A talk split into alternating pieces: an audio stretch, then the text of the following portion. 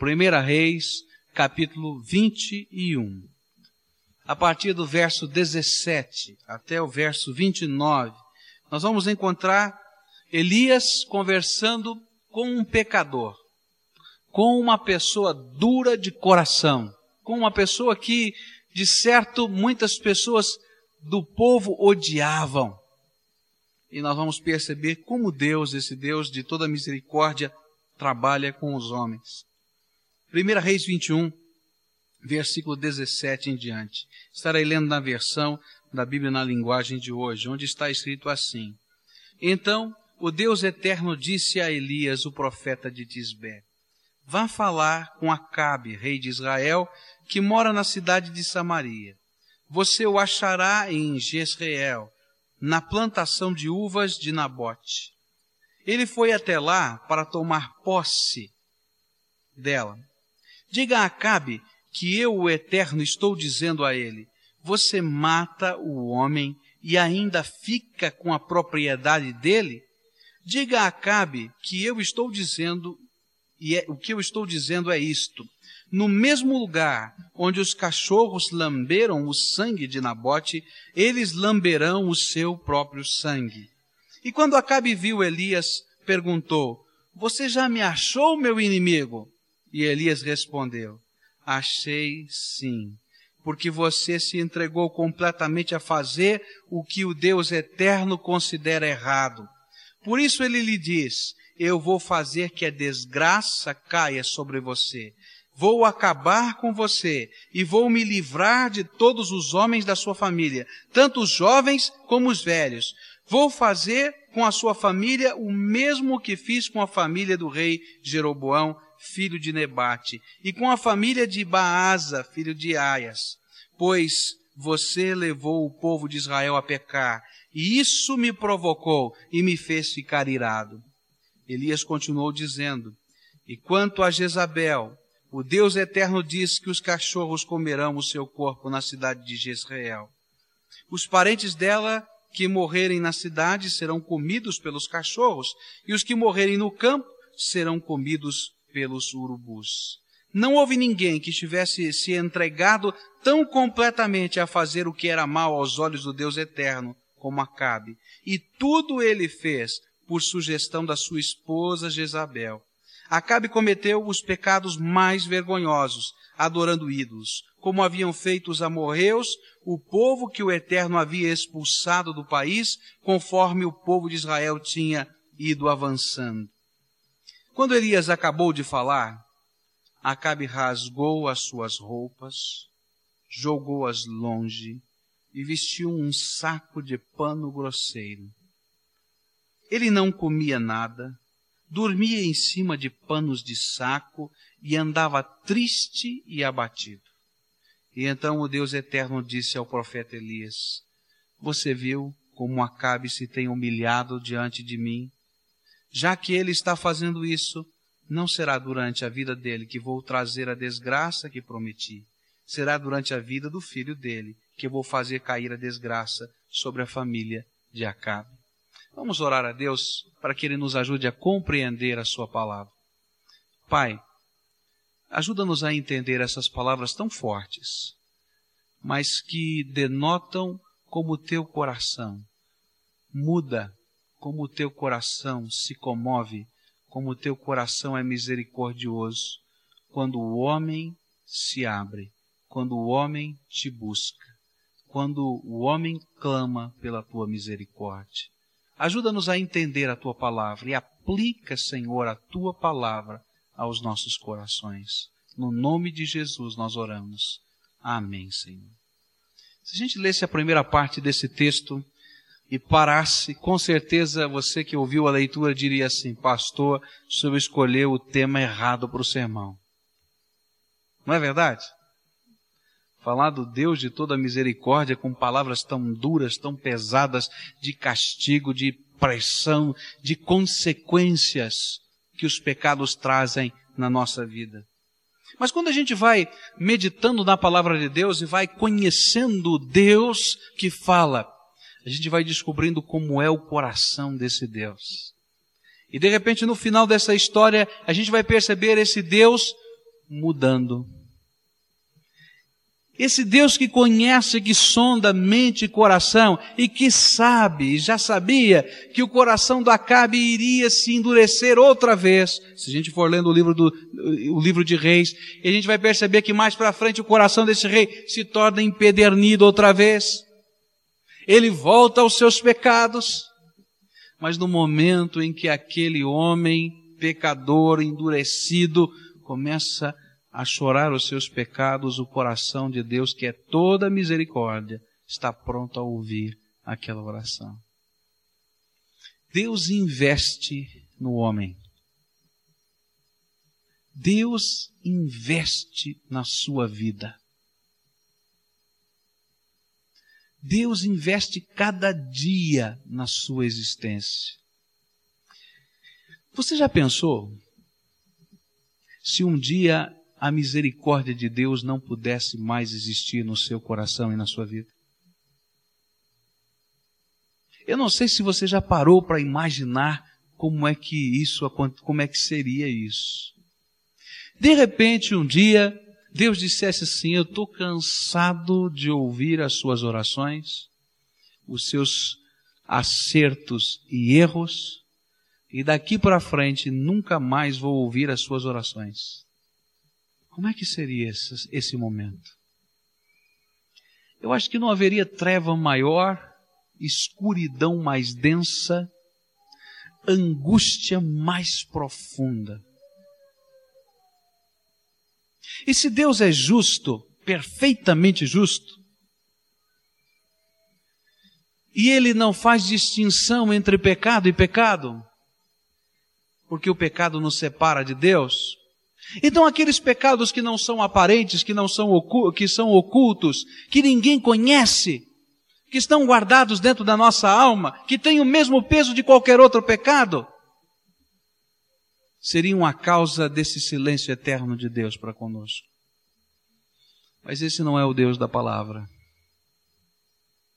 Porque o Deus da palavra é aquele que investe no homem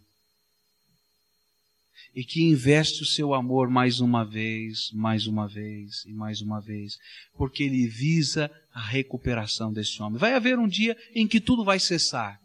Vai acontecer um momento em que esse investimento, investimento de Deus acaba. E esse é o momento em que o nossa, a nossa vida termina nesta terra. Mas enquanto nós estivermos nesta terra, Deus, no seu amor, quer investir na sua vida. Não é um investimento barato, não. Não é um investimento para qualquer coisa. Não é um investimento para você ser do jeito que você é, de qualquer maneira. Ele quer transformar a sua vida e quer fazer de você uma bênção. Não é simplesmente Deus se conformar com os seus pecados, de jeito nenhum. Mas é um investimento de quem quer restaurar e transformar vidas. Esse é a alegria de Deus, esta é a alegria de Deus. Quando Ele pega esse homem endurecido que sou eu, esse homem endurecido que é você, essa pessoa dura, difícil, e Ele quebranta esse coração, e Ele mostra o caminho, e Ele diz, eu vou investir da minha graça na sua vida. Esse é o Deus da palavra. Esse é o Deus da Bíblia. Mas essa história, nós vemos só o finalzinho dela. Elias havia saído lá de dentro da caverna, e recebido de Deus objetivo para a sua vida, alvos. Deus disse: não é aqui o seu lugar, não adianta você ficar escondido, você vai seguir a sua jornada e eu tenho uma missão para você. E você precisa cumprir esta missão. E Elias então saiu em direção do cumprimento da missão. E ele começou então a treinar Eliseu, começou a desenvolver o ministério dele, mas um dia alguns anos já passados, surgiu um problema em Israel. Havia sido construído o palácio, um dos, o segundo palácio do, do rei, na cidade de Jezreel. E estava ainda aquele processo de construção do palácio. E o rei namorou, desejou uma vinha. Namorou, desejou um lugar, uma chácara de um homem chamado Nabote, que era vizinha esta propriedade da propriedade do rei. E ele desejou então ali criar ou fazer a horta do seu palácio. Um jardim especial onde tivessem as frutas, onde tivessem os legumes, a horta do palácio ficaria ali. E ele foi conversar então com Nabote, o rei. Foi lá e disse: Olha, meu súdito, eu vim aqui porque eu tenho interesse nesse terreno, nessa chácara que você tem. Eu queria comprar. Nabote disse: Eu não posso vender. Eu não posso vender porque essa aqui é uma herança dos meus pais. E essa propriedade não me pertence. Havia uma lei em Israel que as pessoas não gostavam de cumprir, e esta lei ensinava que a terra pertencia a Deus. E que ninguém podia passar uma escritura definitiva para outra pessoa. E que na divisão da terra, quando as terras foram colocadas para o uso de famílias, cada família recebeu o seu quinhão, para o uso das famílias, essa terra deveria permanecer no seio da família. E se numa, numa época de eventualidade terrível, essa pessoa precisasse dispor da terra, então ela, ela faria uma hipoteca desta terra, ela, ela arrendaria esta terra até o período do jubileu. E no ano do jubileu, depois de 50 e 50 anos acontecia o jubileu, toda a terra voltava às famílias de origem. Só que essa era uma lei que ninguém cumpria. Porque não interessava aos homens cumprir essa lei. E quando o rei então disse: Olha, eu queria que você me vendesse de modo definitivo essa terra, ele disse: Eu não posso. A lei de Deus me diz que esta é uma herança da minha família e eu não posso vender para ninguém. Assunto encerrado. E o rei então voltou triste para casa, amolado. Ah, esse homem na bote está obstruindo os meus planos, os meus sonhos. Eu não vou poder fazer aquilo que eu sonhava aqui. E de repente então apareceu a figura que na Bíblia sempre é mostrada como alguém astuto, como alguém duro de coração, que não tinha o coração nas coisas de Deus e nem na justiça, chamado Jezabel. E Jezabel, a mulher do rei, disse assim: Você não é rei nessa terra? Você não manda aqui? Esse país aqui não é você que manda? Vamos dar um jeito nisso. Nabote é o obstáculo? Acabe. Não pode ser. Vamos dar um jeito nisso. E Acabe ficou meio confuso, meio parado. E de repente então a mulher disse: Deixa que eu resolva esse problema. E ela então montou uma estratégia diabólica para tomar a terra. A estratégia era a seguinte: ela pegou e escreveu uma carta e colocou o selo, o sinete, a assinatura falsificada usou esses apetrechos do governo em nome do seu marido. E, as, e esta carta dizia o seguinte, ao juiz da comarca, aos juízes da comarca, porque eles eram os anciãos da cidade. Eles, ela dizia o seguinte, por carta, assinada, carimbada com o selo do governo, vocês vão trazer Nabote para um julgamento vão arrumar duas testemunhas falsas e vão dizer que esse homem blasfemou contra Deus e contra o rei e vão apedrejá-lo conforme a lei.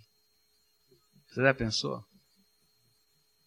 E assim aconteceu. Exatamente assim. E no dia então que o presente havia sido dado a Acabe, a mulher, Jezabel disse: Meu marido está lá a vinha, pode ir lá, cuidar do seu jardim. E ele está tomando posse daquela terra. Chega o profeta Elias.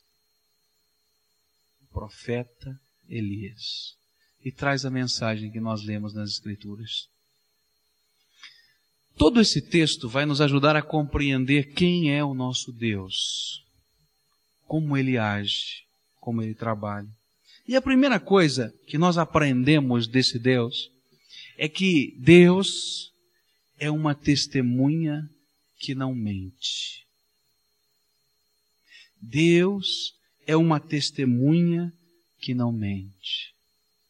Ninguém podia imaginar, talvez, a intenção do coração do rei e da sua esposa.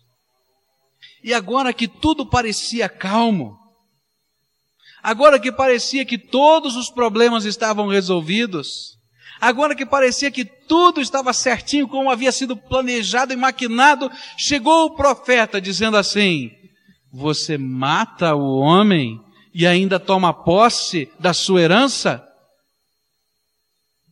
Deus é a testemunha que não mente.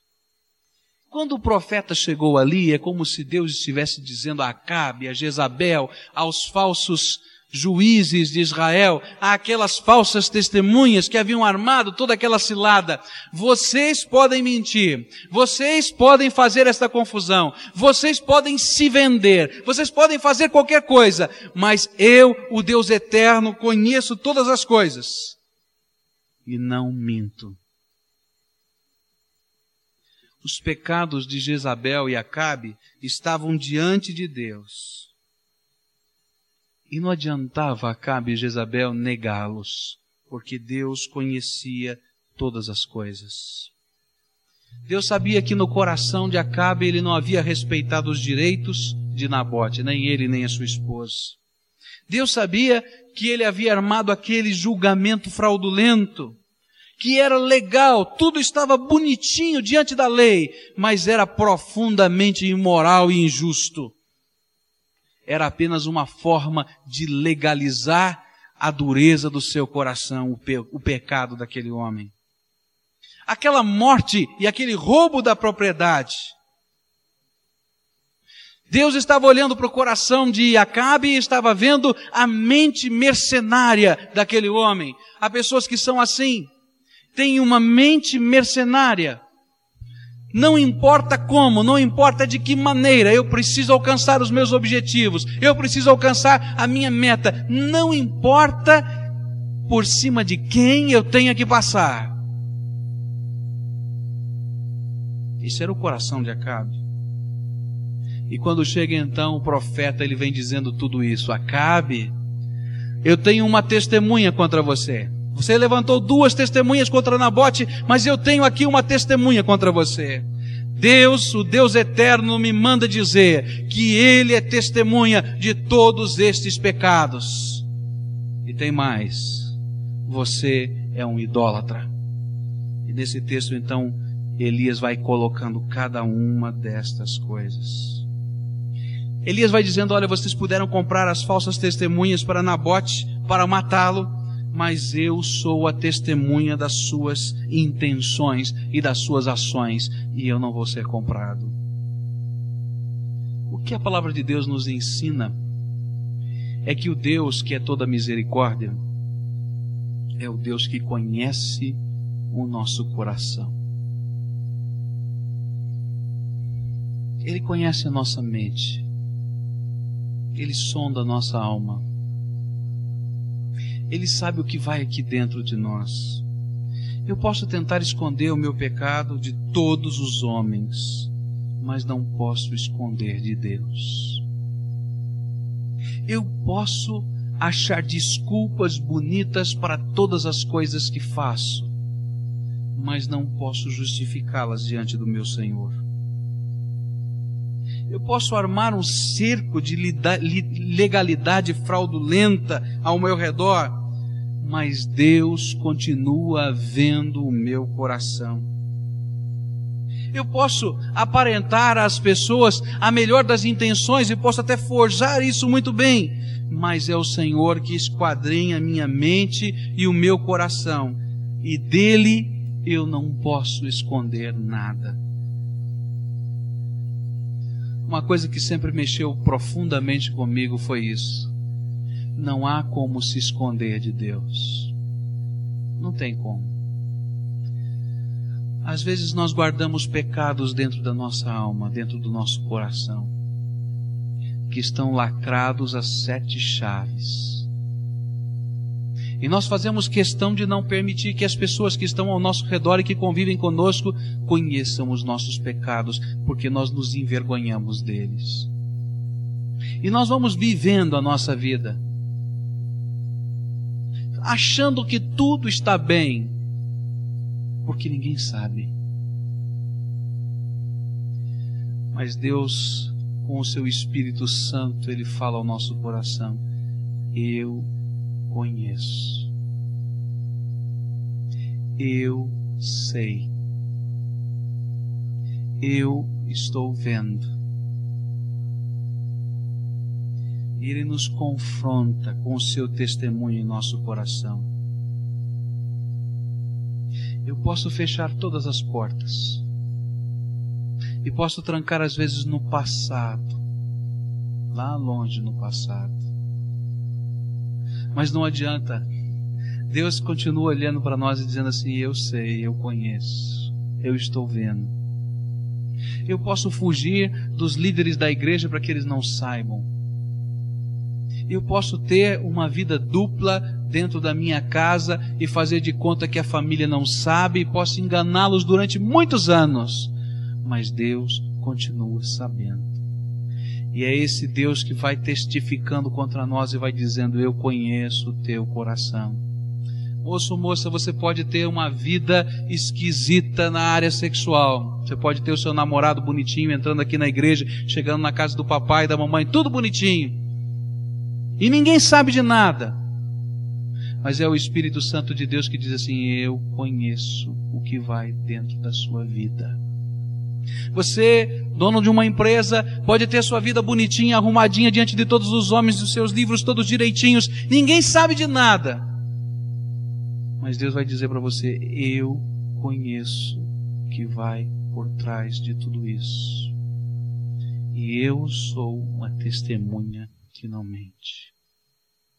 Quando a gente começa a pensar nisso, a gente começa a tremer. Porque não há como se esconder de Deus. Eu me lembro de um moço que no dia em que ele deu o seu testemunho, ele disse alguma coisa assim: Eu vim à igreja e todo domingo me escondia na galeria. A galeria não era assim na lateral, lá, mas era lá no fundo. E eu ia lá no último banco da galeria, lá em cima, e eu me escondia lá porque aqui ninguém me via. E eu achava que nem Deus podia me ver. E no dia em que o pregador estava fazendo, trazendo a sua mensagem, era uma série de conferências. Eu estava lá no meu cantinho, lá no fundo da galeria, quando o pregador disse assim: Olha, você pode estar lá no seu cantinho, no fundo da galeria, mas Deus está falando com você. E eu comecei a desmoronar. Falei: Barbaridade, alguma coisa está acontecendo. Deus é a testemunha que não mente. A gente vai fechando as portas do coração, não é? E dizendo: Não, isso aqui está guardado. Mas não dá para guardar nada de Deus. Foi isso que, justamente isso que Jonas tentou fazer. Ele tentou se esconder do Deus Todo-Poderoso. Ele tentou ir para o outro lado do mundo, mas não dá, porque essa testemunha é persistente. E ela vai ao nosso encontro, e ela testifica. Acabe estava tomando posse do fruto do seu pecado, do pecado de Jezabel, deles todos juntos. Ele estava lá desfrutando com alegria da nova horta que havia custado a vida de um homem. Quando chega o profeta, ele diz: Você mata o homem e toma a sua herança. Não precisava falar mais nada, não é? Davi estava feliz lá no seu palácio, todo contente, quando chega Natã contando aquela historinha bonita da ovelha que foi roubada, que foi morta. E Davi então enche-se de ira e diz: Não, esse homem é digno de morte. E o profeta, em nome do Senhor, diz: Você é este homem. Não dá para se esconder. Olha, não dá mesmo. Eu quero dizer aqui ao marido ou à mulher que é infiel. Nós estamos vivendo os dias difíceis e tristes, onde as pessoas não acreditam mais na fidelidade, no amor. Mas eu quero dizer uma coisa: você pode tentar enganar todo mundo e conseguir enganar a sua família muito tempo, mas Deus você não vai enganar. E Deus vai dizer a você do seu pecado: Eu conheço a tua vida. Deus é a testemunha que não mente. O que esse texto nos ensina é que é hora de parar de se esconder, de parar de mentir e de parar de tentar fugir do Deus de quem nós não podemos fugir. É hora de parar com as coisas que estão guardadas no coração e escondidas, porque Deus conhece. E hoje, nesta hora, eu não sei de nada. Ah, o pastor, não sei de nada e não quero saber. Porque Deus sabe. Mas nesta hora, o Espírito Santo de Deus está falando. E nesta hora o Espírito Santo está dizendo assim: Eu conheço. E nesta hora ele vai dizendo: É isto que está no teu coração. E esta é a hora da confrontação com Deus. Mas sabe, Deus não é simplesmente uma testemunha que não mente. Ele é o juiz que não pode ser subornado. Acabe nunca ligou muito para essas coisas, não. Tanto é que ele não ligou, Jezabel também não ligou, porque ele mandou esse recado diabólico de matar, matar Nabote, de um modo legal, escrito, assinado e selado. Você já parou para pensar nisso? Quem é que faria isso hoje? Mandar um recado desse, ter um negócio escuso, ter alguma coisa assim, escrita, assinada e selada, reconhecida a firma. Já pensou? Ele não ligava para essas coisas, sabe por quê? Porque os juízes todos daquela comarca, daquele lugar, daquele país, eram subornáveis, eram comprados. Ele não estava ligando para essas coisas. Jezabel não estava ligando. Nunca se preocupou com isso. Podia ser facilmente resolvidas essas coisas, poderiam ser. Podiam comprar o juiz, e o próprio juiz, a Bíblia diz, é que descobriu, arrumou, pagou e acertou quem seriam as testemunhas falsas. Já pensou? Esse era o esquema. O veredito foi exatamente aquele que havia sido mandado na carta, na ordem. Mas de repente chega Elias e diz: Olha, você tem uma testemunha contra você. Agora, essa testemunha que não mente também será o seu juiz, e ele também tem um veredito para a sua vida. E ele é o justo juiz, não é subornável. E ele just, julga retamente, e ele condena o pecado.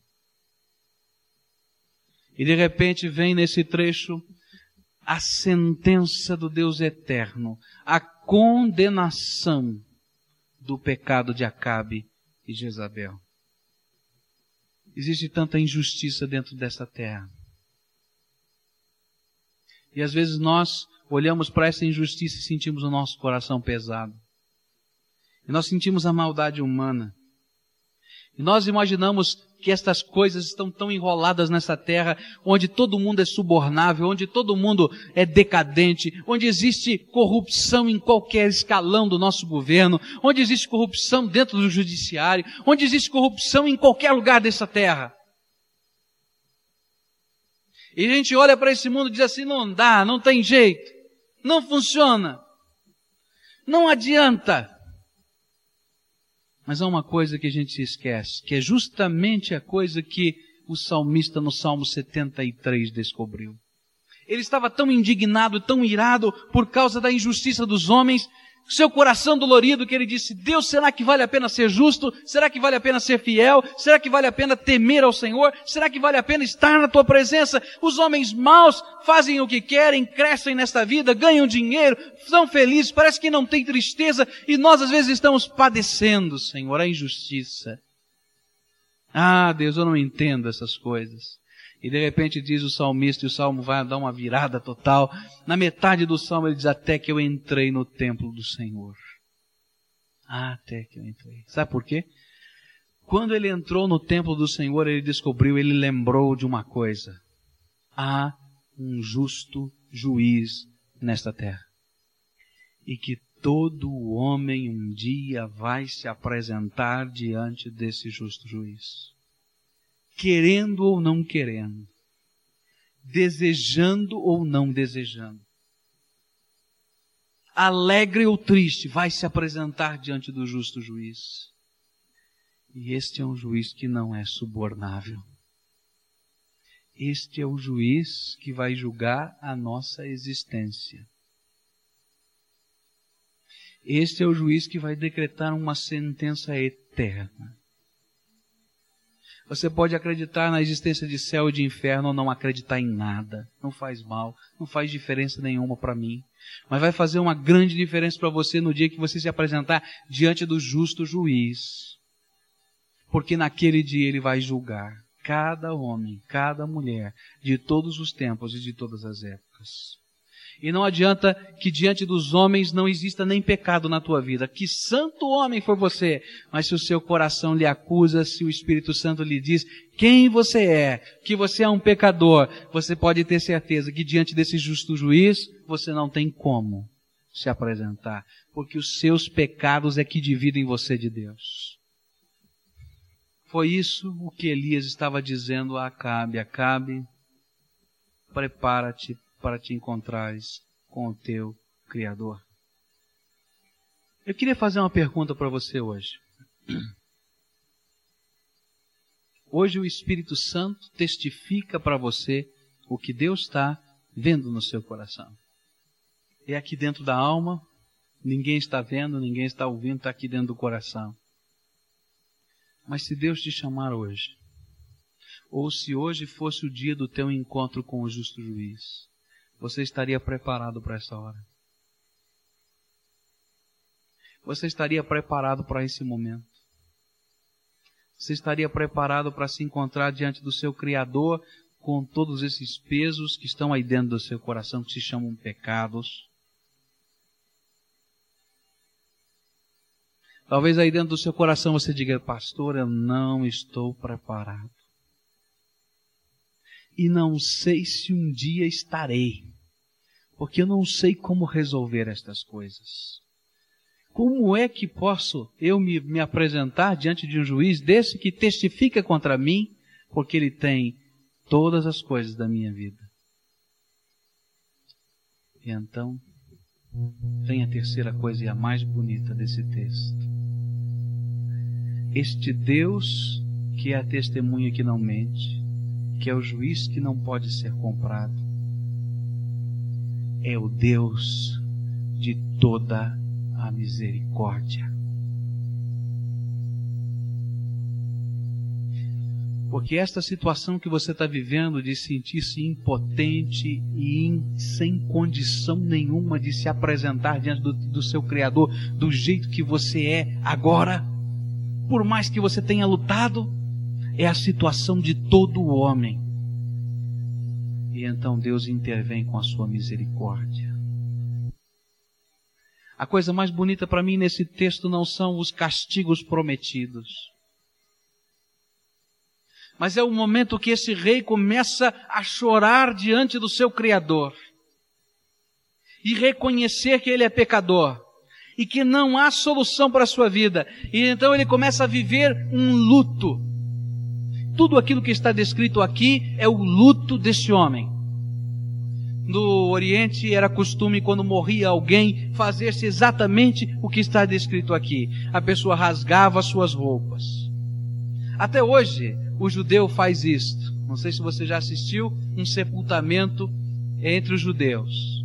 Então chegam os familiares naquela hora do sepultamento e os oficiais religiosos rasgam as camisas dessas pessoas.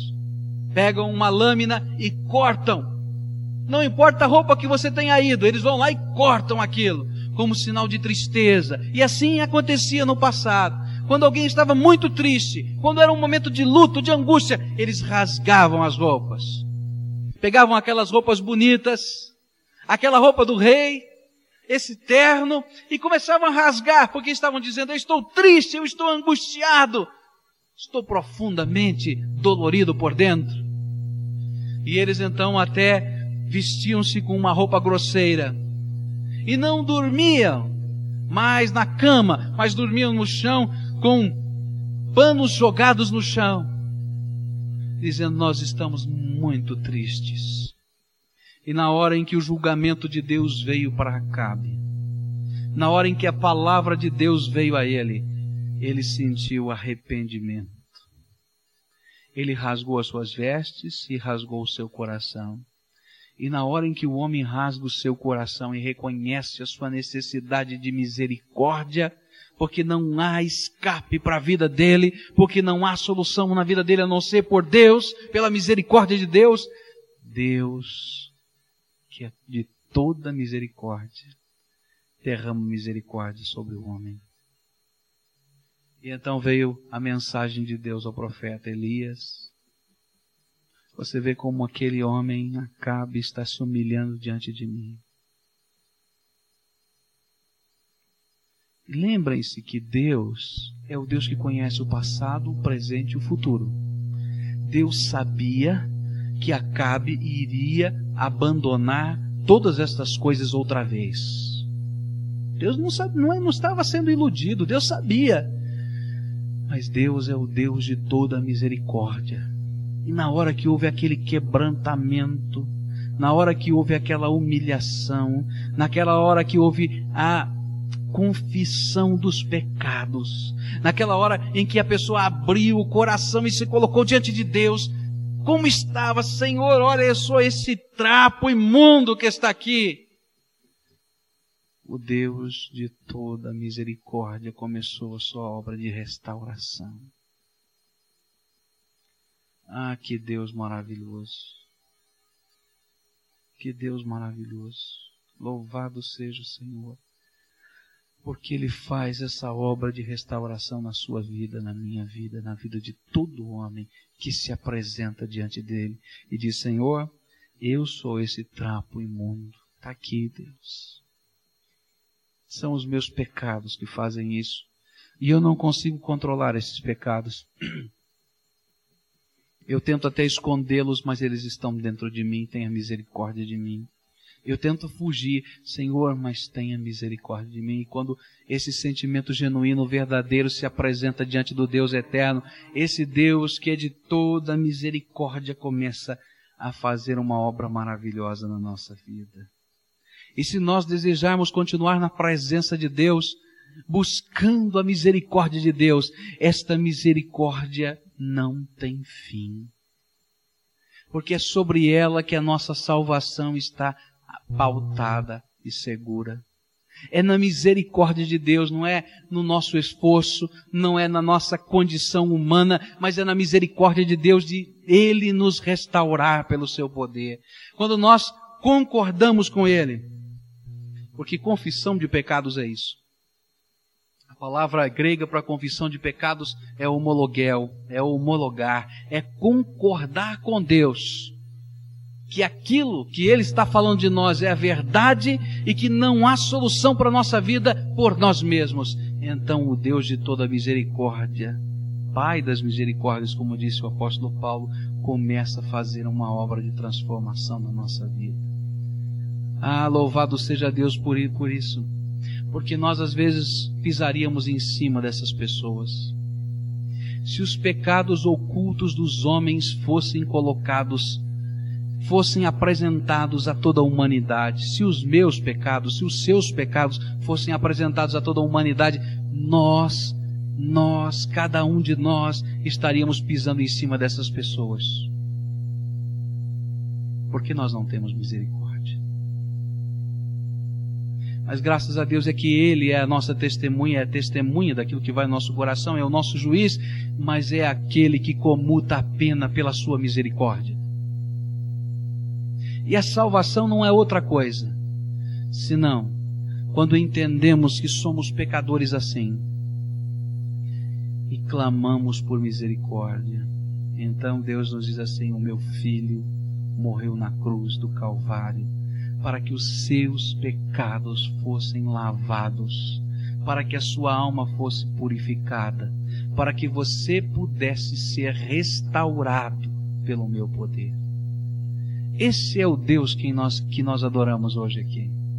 O Deus de toda a misericórdia, o Deus de toda a graça.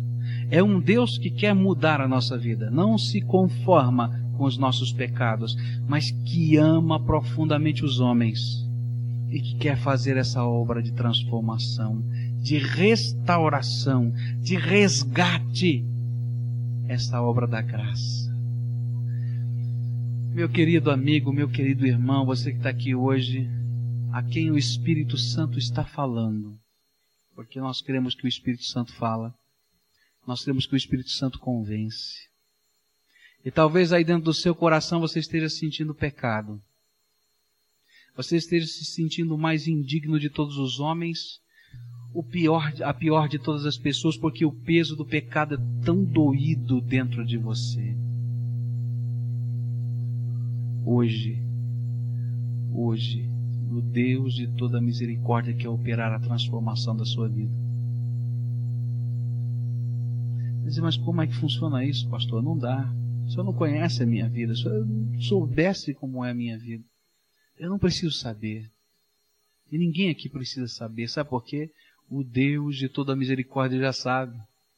Ele é a testemunha, é o juiz. Mas ele quer investir na sua vida graça. E ele quer transformar o seu coração.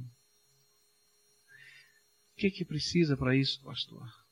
Precisa que você hoje se arrependa dos seus pecados. Sabe o que é arrependimento? É sentir essa tristeza. É sentir o desejo ardente de ser diferente. É sentir o desejo de mudar. É o desejo de que essas coisas pudessem ser arrancadas da sua vida por, pelo poder de alguém que tem condições de fazer isso. Porque eu não tenho, nem você. E quando nós estamos arrependidos assim, como rasgados por dentro, quebrantados por dentro, o Deus de toda misericórdia investe do seu amor na nossa vida e investe do seu poder dentro de nós. Você não gostaria de viver essa experiência com o Senhor Jesus hoje? Talvez você tenha chegado aqui, alguém lhe convidou, você veio aqui hoje pela primeira vez, já é a vigésima quinta vez que você está aqui. Não sei a situação da sua vida. Talvez você seja um crente que está se sentindo derrotado, derrotado mesmo, por causa dos pecados. Eu quero dizer, Jesus quer investir em você misericórdia. Você não gostaria de viver essa experiência com Ele hoje, dizendo: Olha, Senhor Jesus, eu sou esse trapo rasgado por causa dos pecados. Ninguém sabe, Deus. Ninguém sabe.